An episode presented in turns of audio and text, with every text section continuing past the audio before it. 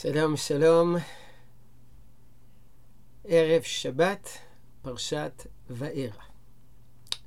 שבת שלום לכולם. אני רוצה לעסוק בפסוקים הראשונים של פרשת וארא, פסוקים מכוננים. הפסוקים האלה קובעים את תוכנית הגאולה, אבל לא רק קובעים את תוכנית הגאולה, קובעים גם את היעד של עם ישראל. ולקחתי אתכם לי לעם. הפסוקים האלה קובעים כיצד תראה הגאולה, ולאן חותרת הגאולה הזאת, גאולת מצרים. לכן אמור לבני ישראל, אני השם, והוצאתי אתכם מתחת סבלות מצרים, והצלתי אתכם מעבודתם, וגלתי אתכם בזרוע נטויה ובשפטים גדולים, ולקחתי אתכם לי לעם, והייתי לכם לאלוקים. 4 לשונות של גאולה. הוצאתי, והצלתי, וגאלתי, ולקחתי, והייתי לכם לאלוקים, וידעתם כי אני השם, אלוקיכם, המוציא אתכם מתחת סבלות מצרים.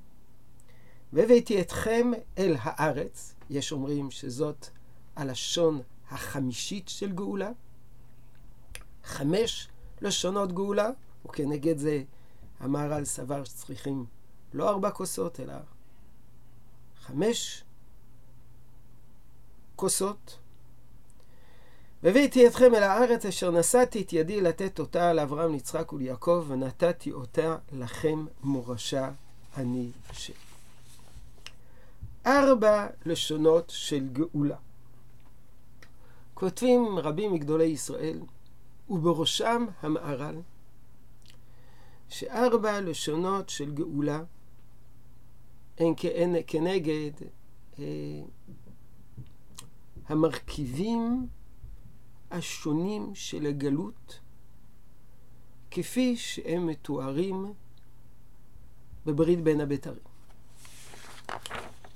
ויאמר לאברהם, ידוע תדע, כי גר יהיה זרעך בארץ לא להם.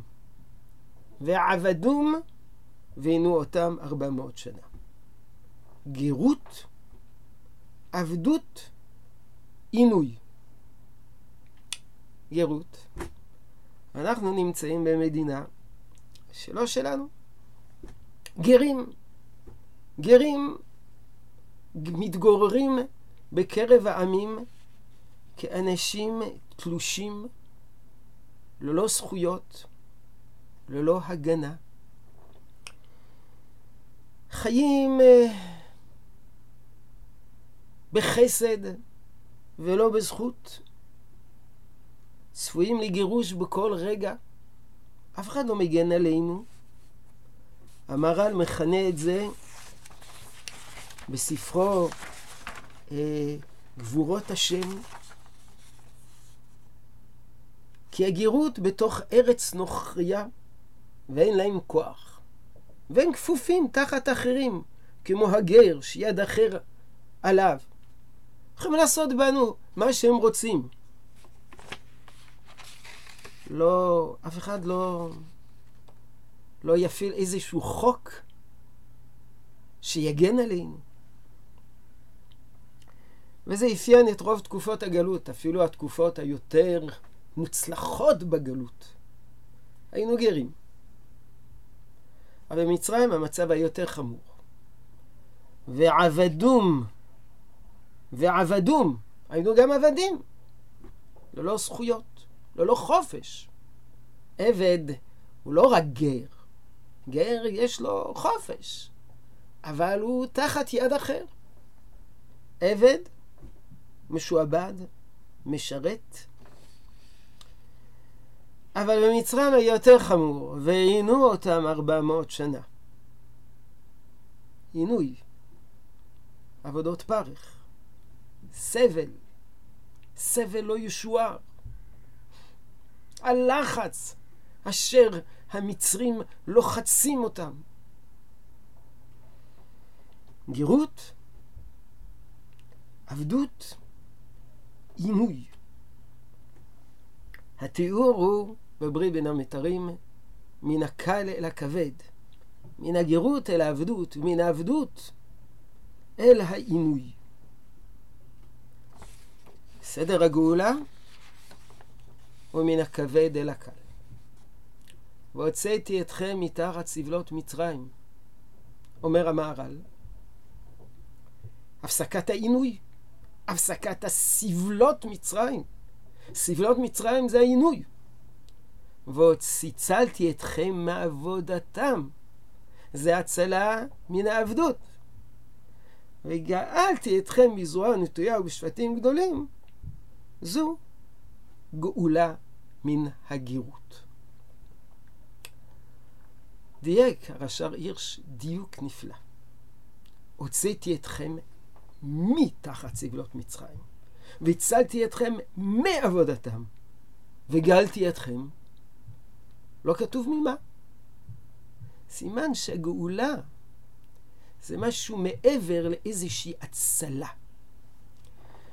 הרש"ר הירש מסביר פה דבר נפלא מאוד. מה שמאפיין את הגר, כפי שהזכרנו, שלגר אין מי שיגן עליו. אין לו גואל. הרבה פעמים בתורה כתוב שבא גואלו הקרוב אליו. אדם שיגן על הזכויות שלנו. אדם שיגיד, הנה, אל תפגעו בו. גר, אין מי שמציל אותו. אין מי שמגן עליו. יכו אותו, יעשו לו צרות. אין מי שמגן עליו. זו הסיבה, אומר הרש"ר הירש, שמה שהתחיל בגרות, המשאיר בעבדות, ומן העבדות בעינוי, ואף אחד לא פוצה פה ומצפצף. זה בדיוק היה המצב שלנו בתקופה הנוראה של השואה. מכיוון שהיינו גרים, יכלו לעשות בנו מה שרוצים. זה התחיל בגזרות, זה התחיל בכל מיני חוקים אנטישמיים. אף אחד לא פוצה פה ומצפצף. אומר הקדוש ברוך הוא, אני אהיה הגואל שלכם. וגאלתי אתכם. אני זה שאגן עליכם. אני זה שידאג לכם. וגאלתי. אני הקרוב שלכם. כמו גואל קרוב. זה, וגאלתי אתכם בזרוע נטויה ובשבטים גדולים. ועל גבי זה, היד הרוחני. ולקחתי אתכם לי לעם. זה בסופו של דבר, הייעוד, היד, להיות לעם לקדוש ברוך הוא. והנקודה היא שזה לא רק הצלה חומרית, אלא בסופו של דבר היד זה גם קרבת השם. ולקחתי אתכם לי לעם, והייתי לכם לאלוקים. זה, כל זה במתן תורה. כמובן, כאשר יש פה דגש, ולקחתי אתכם לי לעם. פה מתברר שלא מדובר בדת, אלא מדובר בעם. היחס שלנו של הקדוש ברוך הוא זה כעם. אנחנו פונים אל הקדוש ברוך הוא כעם. אנחנו עובדים את הקדוש ברוך הוא כעם. אנחנו יחידה לאומית, לא דת. ולקחתי אתכם לי לעם. רבים מגדולי ישראל אומרים שזאת הסיבה שלא ניתנה התורה לעבוד, כי הם היו פרטים, אלא רק לעם ישראל. ולקחתי אתכם לי לעם והייתי לכם אלוקים כעם. גאולת מצרים הייתה תהליך. הוצאתי אתכם מתחת סבלות מצרים, והצלתי אתכם מעבודתם, וגאלתי אתכם בזרוע נטויה ובשפטים גדולים. התהליך הזה הוא לא רק תהליך שנועד להפסיק את השיעבוד, את העינוי, את העבדות ואת הגירות, אלא גם התהליך הזה גם נועד לרומם לאט לאט את כלל ישראל, להכשיר אותו להיות עם לקדוש ברוך הוא, ושהקדוש ברוך הוא יהיה לנו לאלוקים. וזה המשך הפסוק, וידעתם כי אני השם אלוקיכם המוציא אתכם מתחת סבלות מצרים. להכשיר עם שהיה עם של עבדים, להיות מסוגל להגיע להכרה בקדוש ברוך הוא, זה לא רק תהליך של גאולה חומרית, זה גם תהליך של גאולה רוחנית. כמו שכותב הנציב בפירושו העמק דבר, העניין ובמושכל פשוט הוא שאפשר לצייר שאיש המוני שהוא עבד העומד בעבודת חומר ולבנים ועלה במשך מועט למעלת ישראל, שראוי לעמוד במעמד הר סיני ולקבל את התורה במורא גדול של גילוי שכינה, ועל כוכך נדרש לעלות דעתו וצלמו של האדם לאט לאט. וכך היה בישראל, שהיו מגושמים בצורה ובדעת וניטלו במשך מועט עד שהגיעו להר סיני. זה שנאמר, וידעתם כי אני השם אלוקיכם המוציא אתכם מתחת סבלות מצרים. לאט לאט להכשיר את עם ישראל לדעת כי אני השם אלוקיכם המוציא אתכם מתחת סבלות מצרים. שאלו, למה כתוב אני השם אלוקיכם המוציא אתכם מתחת סבלות מצרים? הרי צריכים להגיד אני השם אלוקיכם המתגלה לכם, להיות לכם לאלוקים. מה זה המוציא אתכם מתחת סבלות מצרים? גאולת מצרים לא נועדה ורק להוציא אותנו מתחת סבלות מצרים, אלא כדי שנהיה עם השם. כך מופיע בפסוקים רבים. המהר"ל מצטט את זה. כתוב, המוציא אתכם מארץ מצרים לשוכנים בתוכם, ולקחתי אתכם מלעם והייתי לכם לאלוקים. אז למה מודגש פה המוציא אתכם מתחת סבלות מצרים? אפשר לומר, צריכים לציין את הדבר הגרוע ביותר, הקשה ביותר. מתחת סבלות מצרים זו המדרגה הקשה ביותר כנגד העינוי.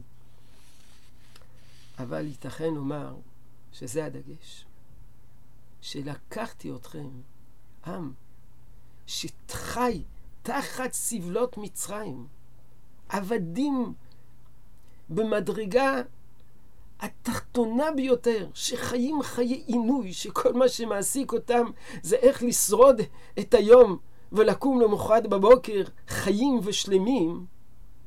לקחת עם כזה ולהפוך אותו להיות יודע את השם. הרלב"ג כותב שזה חלק מן התהליך של גאולת מצרים. כותב הרלב"ג, התועלת השלישי הוא בדעות, והוא לא הודיע שההשגחה האלוקית תשגיע במושגחים בה להקנותם הטובות הנפשיות ולהצילם מהרעות הנפשיות, כמו שתשגיע בהם להקנותם הטובות הגופיות ולהצילם מהרעות הגופיות. זאת אומרת, הגאולה הזאת היא לא רק גאולה גופנית, היא גם גאולה רוחנית.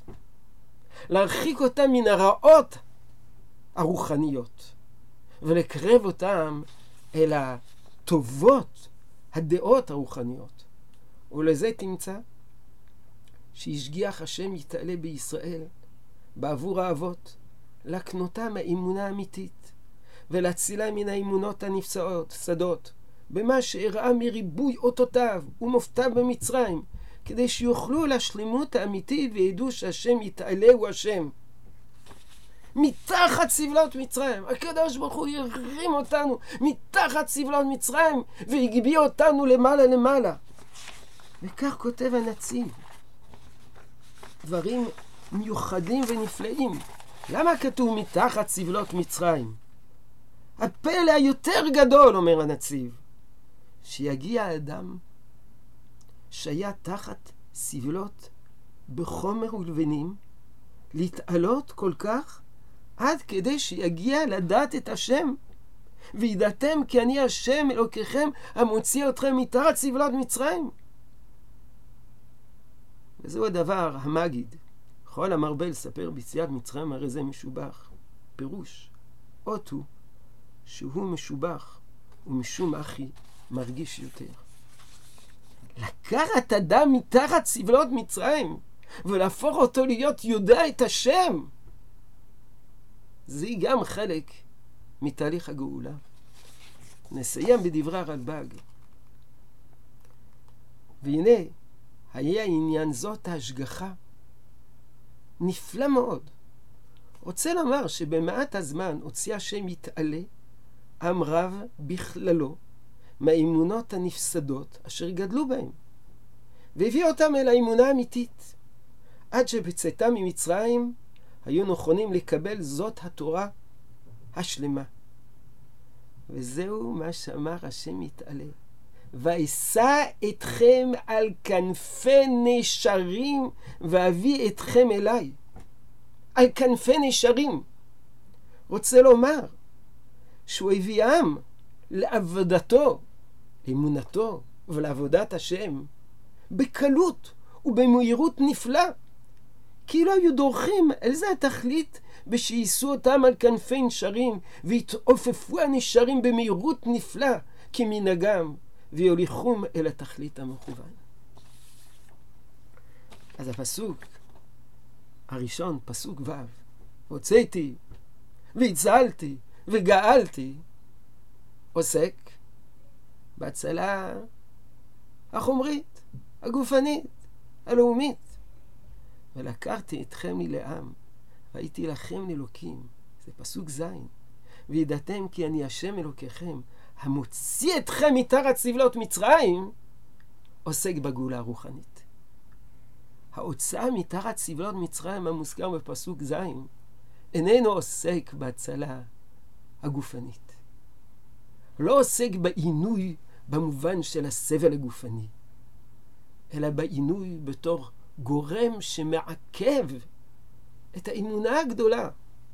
והנה, הקדוש ברוך הוא לקח אותנו לעם, ונהיה לנו לאלוקים, וידענו כי אני וידעתם כי אני השם אלוקיכם. וכל זה, כל התהליך הזה, כשהייתם בתחילה תחת סבלות מצרים, לאט לאט תהליך שמרומם, מרומם, מרומם אתכם בצורה נפלאה, על כנפי נשרים, בפרק זמן קצר מאוד. מתחת סבלות מצרים הפכתם להיות עם של מאמינים שמסוגלים להכיר את הבורא ולזכות לגילוי הגדול של מתן תורה. כמובן, פסוק ח' לא עסקנו בו, עוסק והבאתי אתכם על הארץ, זה השלב הבא, הכוס החמישית, ארץ ישראל. שבת שלום.